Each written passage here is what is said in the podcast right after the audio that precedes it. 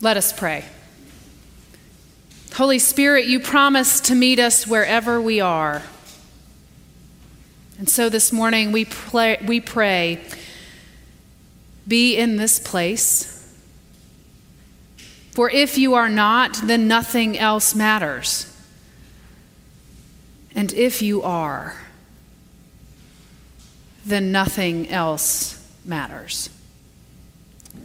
Let the people of God together say, Amen.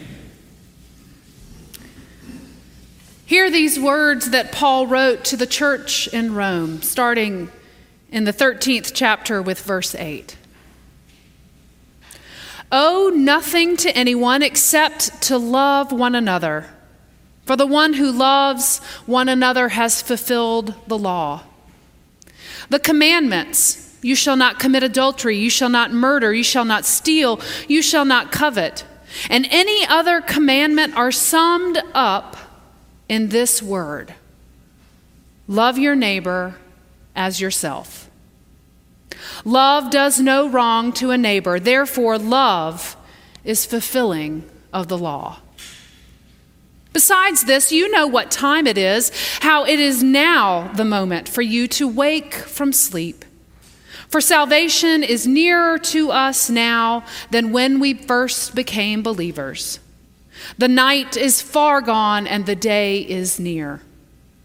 Let us then lay aside the works of darkness and put on the armor of light. Let us live honorably as in the day, not reveling in drunkenness or debauchery or licentiousness, not quarreling or in jealousy. Instead, put on the Lord Jesus Christ and make no provision for the flesh to gratify its desires. Hear these words from Romans again from Eugene Peterson's The Message. Don't run up debts except for a huge debt of love you owe each other. When you love others, you complete what the law has been after all along. The law code don't sleep with another person's spouse. Don't take someone else's life. Don't take what isn't yours. And don't always be wanting what you don't have. Any other don't you can think of finally adds up to this love other people as well as you love yourself. You can't go wrong when you love others. When you add up everything in the law code, the sum total is love. But make sure that you don't get so absorbed and exhausted and taking care of all your day to day obligations that you lose track of time and doze off, oblivious to God. The night is about over, dawn is about to break. Be up and awake to what God is doing. God is putting the finishing touches on salvation, the work He began when we first believed. We can't afford to waste a minute. We must not squander these precious daylight hours in frivolity and indulgence, in sleeping around and in dispensation, in bickering and grabbing everything in sight. Get out of bed and get dressed. Don't loiter and linger, waiting until the very last minute. Dress yourselves in Christ and be up and about. This is the word of the Lord. Thanks be to God. My worst nightmare is missing my morning alarm. You know that scene in the first Home Alone when the power goes out and they all sleep in until the airport carrier rings the doorbell and they wake up? I am more anxious in that moment than I am watching any horror film, and, and I don't even watch scary movies. I love the urgency of this message about waking up and get going that Paul gives the church in Rome. Now's the time for you to wake from sleep. Now, I, when I get out of bed, I don't get dressed immediately, but I do wake up early and I get to my routine so that I can have my coffee and my quiet. I see some heads nodding. Then, as the whole house wakes up, there are teeth and hair to brush, there are vitamins to take, there's a breakfast myriad of choices that no one wants. Thank goodness summer affords us a little break from that urgency. You remember those days, don't you? A morning rush, the urgency to get out the door. You know how all those graduation speeches tell you that you're supposed to do one thing every morning? Do you know what it is? It's the one thing you can accomplish. I see you all. Yes, make your bed. Sometimes I'm convinced that there are two types of people out there. Those who do get up with energy and purpose and make their beds every morning, and then there's the rest of you. there are a few people in my house who do not abide by these rules, and well, we're working on it. We're working on it. Urgency at our house is really geared toward the mundane but necessary, but not all urgency is the same. Urgency is likely different for the folks in Canada, right? Where all these wildfires are raging, or for anywhere up north. Kids in Ohio can't go outside for more than a few minutes because the air quality is that bad. What about people who are living in fear, still boarding up their windows because hurricane season has lasted well beyond its normal parameters? In fact, I think a lot of urgency is usually born from anticipation, which is the case for Paul's urgency here in Rome. Paul's urgency has more to do with anticipating Christ coming back than getting up out of bed so you can have your quiet time. This biblical urgency has much more immediacy to it. I love how the message translation puts in that last verse of the passage get out of bed and get dressed. This, this sounds like something I say a lot. Don't loiter and linger waiting until the very last minute. This is what I tell myself inwardly every time I write a sermon. Dress yourselves in Christ. Be up. Be about. You know, early in Paul's ministry, there was this expectation of Christ's imminent return. We see this in the very first letter written to churches in the New Testament. It's the very first book, the oldest book in the New Testament, First Thessalonians. Paul's language to the church in Thessalonica is urgent and persistent. He writes, Now, brothers and sisters, I do not want you to be unaware or uninformed concerning the times and the seasons, for you yourselves know. The day of the Lord comes like a thief in the night. So let us not fall asleep as others do. Can't you hear that same echo in Romans? Get out of bed, get dressed. Don't loiter and linger. Don't wait until the very last minute. Dress yourselves in Christ and be up and about. You all got the memo because you're here. Besides the urgency that's required for getting out of bed and starting your day, what does urgency look like for us these days? Do you feel an urgency for our political sphere to calm down and level out? Do you feel an urgency around climate change now that the storms are stronger, the floods are worse, winters are colder, summers are hotter? All because it's warming up way too quickly. Do you feel an urgency for us to get a handle on guns with these mass shootings so that normal things like going to church and going to school could be safe? Do you feel an urgency around taking care of your children or maybe taking care of your parents? What does urgency look like for people of faith right now? What kind of urgency do we feel, or should we feel, if we knew that Christ was coming back soon? Doug Bratt is an adjunct professor at Calvin Seminary, and he asks Would any of us feel any urgency to rearrange our priorities if we knew Christ was returning tomorrow? Would we as Christians look at things any differently? Would we treat people any differently if we knew exactly when Christ was going to come back? With apologies to Dr. Bratt, I need more than one day to change my priorities. The only things, if I were told that Christ was coming back tomorrow, that would probably be accomplished would I'd be frantically cleaning my house and doing laundry, neither of which are real priorities. So I think maybe let's play around with the idea that Christ could be coming back anytime in August. right? Like, this gives us enough time to be anxious and worry, like some of us are really good at doing, but not too much time for it to dissipate. Would urgency like that have us mending our fences and burying our hatchets? Would urgency like this have us tear down our walls and get around to building the bridges? Paul's warning is for us to stay awake. Don't fall asleep. He wants us to pay attention to what's going on around us, to get up and make your bed. Okay, all right, I'll stop that. If you don't make your bed, you're still in the kingdom. None of us, of course, know when Christ is coming back.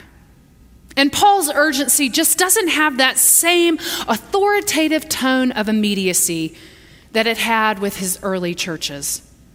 His first century Jewish apocalyptic lens colors his message to his congregants. The messianic return, you see, would set things right. It would overthrow all empires for once and all. It would bring a new age. It would usher in peace. Behave as though this were it, because this is it. Jesus is coming back, and there's no time to waste in behaviors and lifestyles that don't mirror the compassion and mercy of Christ. One of the workout trainers where I go to the gym, Lamar Tilson, has a training program that he calls The Time Is Now. And I think if Paul were to go work out with me, he would work out in one of Lamar's t shirts. Because Paul is very aware and he believes that he lives in this short in between time of transition between Christ's ascension and his very soon return. So, in the meantime, he tells them, while you wait in that anticipation, be about transforming work. Be about the things that take place when you have the power of Christ in you. Get up and dress yourselves with Christ so that everywhere you go, that is what people see and notice. Now, we know that looking back throughout history in times of crisis, it is often Christians who respond, who have been there on the front lines with the sick and the dying, the poor and the hungry. In his book, God and the Pandemic, N.T. Wright points out how in Acts, when that newly formed community of Jesus followers heard about a famine, they didn't sit around and try to figure out what had gone wrong. They didn't spend time thinking, why is this happening to us? Is this because we've sinned? Instead, their response was urgent and immediate. How can we help? And who from our community can we send? For those first Christians, urgency was expressed in immediate action. Responsibility and ethic became the way to respond immediately in love. Don't run up debts except for the huge debt of love you owe one another. When you love others, you complete the law and what it has been after all this time. And that is perhaps our greatest obligation, what Paul calls our debt of love.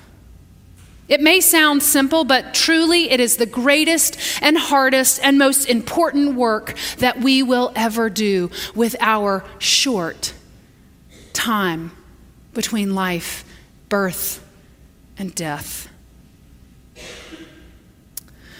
I have a friend in Tennessee who gave his church the same benediction every single week. He would tell them, Go out from this place loving one another It's all that easy and it's all that hard. Putting on Christ, clothing ourselves with Him, is one of Paul's best metaphors. He uses it too in his letter to the Colossians, saying, Above all, clothe yourselves in love, which binds everything together in perfect harmony. This is the love that defines the Christian community. It is to be our identity marker. So when people see that 150th decal with the tree and the beautiful leaves on our cars, we want people to think, oh, that person has love to give. I hope they see us volunteering at the soup kitchen or Safe Harbor and think, oh, I, I want to live out love like that. We should hope that the people who sit next to us when we're in a board meeting for Exodus or Hickory Public Schools and think, oh, let's make decisions like that in love. I hope this community would see us ringing the bell at Christmas time for Salvation Army or bringing supplies for the Family Care Center during VBS week and think, oh, I, I can give away more love. I hope when they see us sitting on Wednesday nights with our tailgate chairs listening to music, or when they see us on the patio after worship eating cookies, and they think, oh, look, look how they love each other. I hope they see us at our desks and our computers in our schools. I hope they see us shopping for groceries and think, oh, what great debt of love. The writer Annie Dillard says, Day by day, you have to give the work before you all the best stuff you have, not saving up for later projects. If you give freely, there will always be more. I think Paul would agree with her. His urgency pushes us to live each day willing to give each other the love, willing to give each other the love we were created for, and that we trust there will always be more. When our kids were little, we, we got books from Dolly Parton. She sent them to us directly from her house, you know. And one of the books was about this little dog who fears that there is not enough love when the family adopts a cat. And so the dog does mean things to the cat until one day the dog accidentally gets shut in the barn, and who do you think saves him? The cat. And so the owners tell the dog at the end there is more than enough love to go around. Owe no one anything except to love one another. You see, love isn't just a sentiment or a feeling, love is an ethic for Paul, as old as Leviticus.